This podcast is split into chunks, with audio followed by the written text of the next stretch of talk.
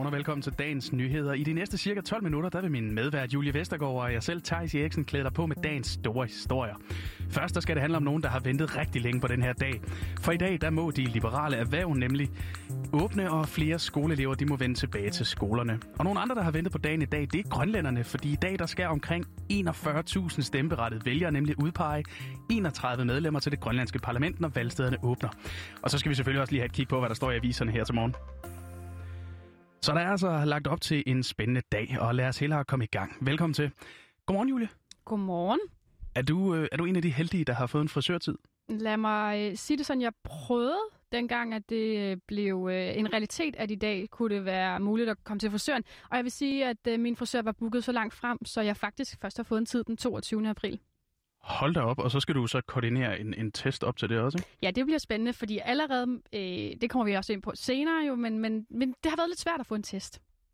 Ja, det, det har jeg også kunne fornemme. Øhm, jeg må også sige, jeg har, øh, jeg har ikke fået booket en frisørtid endnu, men, men jeg glæder mig, og det tror jeg, du og, og alle andre her på redaktionen kan, kan pege en tommelfinger opad til, at I også gør, fordi jeg ligner jo efterhånden en hulemand med skæg i Ej, jeg hele vil, hovedet. Jeg vil sige, at de kunne måske godt trænge til at blive bare lige øh, forklippet lidt. Altså, stusset. Ja, nej, men jeg, er- jeg er bestemt ikke uenig. Det skal, ja. det skal godt nok trimmes. Og øh, jeg kan jo være heldig, fordi det er jo i dag, at frisørerne de må åbne igen, og det må de jo sammen med andre liberale erhverv, som massører og tatovører, hvis man trænger til det. Men øh, hvis dig, der lytter med, ikke er helt med på, hvad det er, der egentlig må åbne i dag, og hvad der skal vente nogle dage, og nogen, endda nogle uger endnu med at slå dørene op, så gør vores kollega Anna Søjberg, der er altså helt up to date her. Når Danmark åbner gradvist i dag, så er det især gode nyheder til skoleeleverne. Elever i 5. til 8. klasse kan nemlig komme fysisk i skole på halv tid. Det samme gælder ikke afgangselever på ungdomsuddannelser, f.eks. elever i 1. og 2G. På de videregående uddannelser, der kan afgangsstuderende på uddannelser med mange af de her praksiselementer altså vende tilbage fysisk på halv tid. Og alle øvrige studerende kan vende tilbage med 20% fysisk fremmøde. Og på erhvervsuddannelserne, der må elever i skolepraktik møde op til undervisningen 100% af tiden. Men der er også godt nyt til dig, der virkelig trænger til at få gjort noget ved frisyren eller kuløren. I dag åbner frisører, solarier, tatovører, kosmetologer og massører nemlig. Det kræver bare, at du har det her coronapas. Det kan du se som en slags adgangsbillet til de forskellige ting. Og så skal jeg også lige nævne, at genåbningen den jo kommer i forskellige faser. Den næste fase af genåbningen, det er den 13. april. Her må almindelig handel i indkøbscentre og stormagasiner med et areal på 15.000 kvadratmeter eller derunder genåbne. Og er du vild med museums- eller restaurantbesøg, så skal du glæde dig til den 21. april. For her åbnes netop museer, biblioteker og udendørsservering på restauranter og caféer. Fra den 6. maj, der kan du spise indendørs på restauranterne, men der kan du altså også tage en tur i biffen.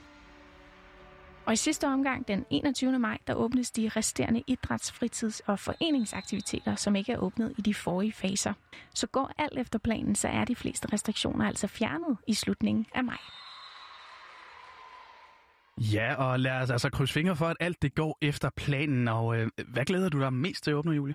Hmm, jeg glæder mig rigtig meget til, at mit hår kan blive klippet, fordi det kan man jo sige, det er det gode ved at, i hvert fald at have mit hår. Øhm, øh, på jer mænd kan man måske se, når det har været lang tid siden, jeg har været til frisøren, øh, og mit det vokser jo bare, og det trænger bare til at blive klippet. Men jeg glæder mig især også til at komme ud og støtte mine yndlingsrestauranter. Åh, oh, ja. ja. Det kunne jeg, det kunne jeg dele mig også godt. Ja. Bare ud og spise. Men nu, jeg synes stadigvæk, det virker som om, det er rigtig lang tid væk, det der med at kunne komme ud og spise. Jeg tør ikke rigtig. Jeg håber, men jeg øh, er også bange for, om der går længere tid endnu. Og det, det, det sådan, sådan tror jeg egentlig også, jeg har det. Jeg, jeg vil så gerne, men, men man tør ikke rigtig, mm. sådan rigtig få, få håbet op. Mm. Og øh, hvis vi lige hopper tilbage til, til historien her, fordi Anna hun nævnte jo en masse elever, som må vende tilbage til skolebænken i dag. I hvert fald på deltid, og så på den måde kan få en pause for deres fjernundervisning. Og nogle af de elever, der må vende tilbage, det er altså køreskoleeleverne. For køreskolerne, som ellers har haft lukket for deres teori- og køreprøve siden december, de åbner altså også. Og øh, på grund af nedlukningen, ja, så står der altså tusindvis af elever i kø til at gennemføre. Det fortæller Ben Grohe, der er landsformand for Dansk Kørelærerunioner, som altså også selv er kørelærer. vi er klar til at komme i gang fra i, i morgen af. Og, øh, og det bliver jo en, en, nærmest en, en festdag. Nu har vi været nedlukket i noget, der ligner 3,5 måneder. Så, øh, så, så vi har mange øh, håbefulde kørelærer, der skal på vejene. Det kan vi i hvert fald se i Dansk Kørelærerunion øh, at vores medlemmer de er klar, og, øh, og vi kan også se det på alle de elever, som, øh, som står og, og er, er rigtig meget klar. Vi havde møde med, øh, med Rigspolitiet her i forrige uge, og, øh, og de sagde, at det var et sted mellem 10 og 12.000 praktiske prøver, der var blevet aflyst her under nedlukningen. Jamen, efterslippet består jo af to ting. For det første dem, som, som har fået aflyst deres, øh, deres prøver, Øh, det vil nok tage en, en god måneds tid. Øh, og efterslæbet med de elever, der skulle have været startet her i januar, februar og marts måned, det kommer til at tage resten af året. Det er, det er helt sikkert. Det bliver alle berørt af. Ja, og et andet sted, der har travlt, det er jo testcentrene, fordi man skal jo have det her coronapas, og øh, det er altså, hvor du kan fremvise en negativ covid-19-test, og den skal altså være højst 72 timer gammel. Og øh, altså, var du så ude at blive testet i den anledning i går, Julie? Ja, så kommer vi så tilbage til det der med, at jeg faktisk prøvede. Øhm, jeg har holdt mig til PCR-test, egentlig ikke af nogen sådan særlig grund. Jeg synes bare, det er rart at øh, booke en tid og så gå ned. Øhm, og det var faktisk øh, ikke særlig nemt, fordi jeg prøvede øh, i weekenden her at booke en tid til i går, og det var simpelthen umuligt. Så jeg har været nødt til at booke en tid til først i dag, og øhm, det er jo fint nok, jeg skal, ligge, jeg skal ligge til frisøren lige om lidt, men jeg synes, det var utroligt, at jeg sad, jeg tror, det var lørdag, og ikke kunne bestille en tid før før øh, tirsdag. Det, det synes jeg var lidt vildt, men det vidner jo bare om, at alle var ude at blive testet i går.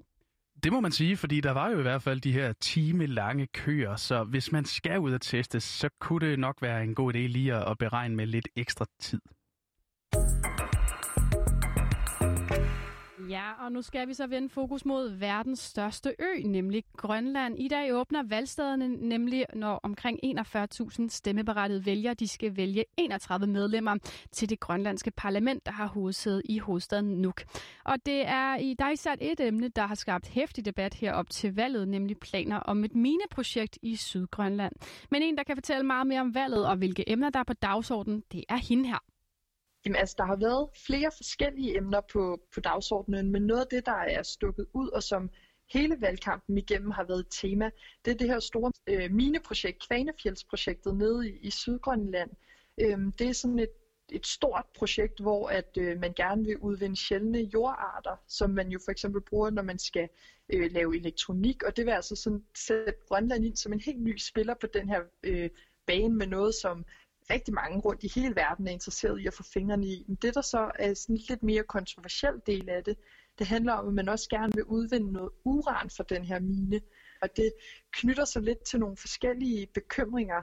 Det her øh, sted nede i, i Sydgrønland, det skal ligge ved en lille by, der hedder Narsak, 7 km derfra. Og hele det her område er sådan lidt anderledes end resten af Grønland. Det er et sted, hvor man blandt andet har haft noget held med at drive noget landbrug. Øhm, så der er en mange af dem, der bor dernede, der er ret nervøse for, hvordan det her mineprojekt, og særligt den her uranudvinding, som jo er det sideprodukt, man vil udvinde, hvordan det vil komme til at påvirke øh, miljøet og dyrene og ja, hele livet dernede i Narsak. Ja, hende du hørte her, det er Anne Meisner. Hun er redaktør på KNR, og sådan et mineprojekt, det er altså ikke uden udfordringer. Og her fortalte Anne om nogle af de bekymringer, som indbyggerne har. Men lad os lige prøve at høre, hvilke fordele der så kan være ved det her projekt. Den anden del af det øh, kan se en stor gevinst i, at det vil for eksempel, hvis det bliver en realitet, skabe en masse arbejdspladser, og det vil også give en del penge til landskassen heroppe, som også er noget, man hele tiden prøver at, at finde nogle muligheder for. Så det, det er helt klart det, der ligesom har været det mest dominerende tema i den her valgkamp. Ja, så der er altså arbejdspladser og konsekvenser for miljøet på spil i det her spørgsmål. Og der er ligesom to store partier, som står med hver deres holdning til det her projekt. Der er det Socialdemokratiske parti Siumut, der bortset fra fire år har haft regeringsmagten i Grønland siden 1979, og de er tilhængere af mineprojektet. Og mens det store oppositionsparti IA, de gerne vil stoppe det. Men mineprojektet er selvfølgelig ikke det eneste, der fylder hos vælgerne der er meget sådan nogle helt almindelige basale velfærdsting, som for eksempel boligmangel. Der er meget stor boligmangel, særligt i de store byer, særligt her i nu, hvor jeg er. Øhm, så det har altså været en rigt, et stort tema, og så er der også altid en masse debat om fiskeri her i Grønland. Det er jo den største indtægtskilde til landet, og det er særligt, hvordan de her fiskekvoter skal fordeles, at den blandt har været ja, meget øh, uenige om, og altid kan skændes lidt om heroppe. Og valg- valglokalerne, undskyld, de åbner klokken 9 og lukker klokken 20 Grønlands tid, altså klokken 24 herhjemme. Så vi kender først resultatet i morgen, men måske kan meningsmålingerne gøre os lidt klogere. i forhold til meningsmålinger, der har været en meningsmåling inden valget blev skudt i gang, der er blevet lavet, og den har spået en stor fremgang til IA, altså oppositionspartiet, mens at Siumut er gået lidt tilbage. Øhm, så det har jo været et interessant billede. Nu er det altid, siger man, eller klogere mennesker end mig siger, at man skal aldrig rigtig spå om grønlandsk politik. At det, der, det er ligesom, man skal ikke undervurdere Siumut i hvert fald, som er rigtig mange øh, vælgere ude på kysten. Ja, det bliver i hvert fald spændende at følge med i valget. Og nu er jeg altså noget dertil i udsendelsen, hvor vi lige kaster et blik på, hvad aviserne de har på forsiden her til morgen. Og Jyllandsposten, de zoomer altså blandt andet ind på regeringens kæmpe klimaindsats, nemlig den her energiø i Nordsøen. Flere uvildige eksperter, de siger nemlig til avisen, at den kommende energiø, den kan ende med et stort tocifret milliardunderskud til de danske elkunder, altså os og så staten. De mener nemlig, at den er blevet baseret på mangelfulde eller fejlagtige økonomiske forudsætninger. Og Jan Bensen, der er lektor på Aarhus Universitet og har speciale i samfundsøkonomiske analyser, han siger faktisk til Jyllandsposten, at han ville aldrig i vågen tilstand turde sige ja til det projekt, hvis han var politiker. Han peger på, at der simpelthen mangler troværdige beregninger for, hvad det kommer til at koste samfundet. Energistyrelsen de har ikke nogen beregning af den samlede økonomi for den færdige energiø, men ifølge Jyllandsposten så henviser styrelsen til en notits fra juni 2020. Og ifølge den, der vil indtægterne fra den grønne strøm altså sigte og sikre et overskud på 13 milliarder kroner over en levetid på 30 år. Men det tal, det mener Jan Bensen altså er urealistisk. Og fra energiøer, hvad øh, handler det så om i politikken, Julie? Ja, det skal handle om noget helt andet i politikken i dag, for det handler om en særlig coronaregel. Med kort varsel er mindst 12 udenlandske elever nemlig blevet tvunget til at forlade landet, fordi de har fået afslag på opholdstilladelse. Og afslagene her de er givet efter en bekendtgørelse, hvis formål er at, citat, begrænse introduktionen af nye, nye kendte og endnu ukendte virusvarianter, citat slut, til Danmark. Men de her afslag, de er altså meningsløse. Det mener i hvert fald to skoleforstandere, som politikken har talt med. De argumenterer med, at eleverne allerede har befundet sig i Danmark i månedsvis, og Olav Storm Johansen, der er forstander på Ranum Efterskole College, han siger, at øh, eleverne siden ankomsten har opholdt sig i coronabobler på skolerne, og at man altså ikke kan påstå, at de stadig udgør en smitte, smittefar. Undskyld. Jamen, øh, hvad siger udlændingeministeren så til den her sag? Ja, Mathias Tesfaye, han øh, har ifølge politikken ikke ønsket at stille op til interview på grund af ferie, men i en mail skriver han til dem, at indgrebet det var nødvendigt. Han øh, bliver citeret for at sige, jeg er samtidig meget ærgerlig over, at det har skabt problemer for folk, der allerede opholdt sig i Danmark. De er kommet i klemme, og derfor glæder jeg mig også til, at vi hurtigst muligt åbner op for meddelelsen af øh, opholdstilladelser, når situationen tillader det, og det lyder altså sådan fra Mathias Tesfaye. Og med det kom vi altså igennem dagens nyheder. Udsendelsen her, den var tilrettelagt af Anna Søjberg. Din værter, det var Thijs Eriksen og Julie Vestergaard. Tak fordi du lytter med.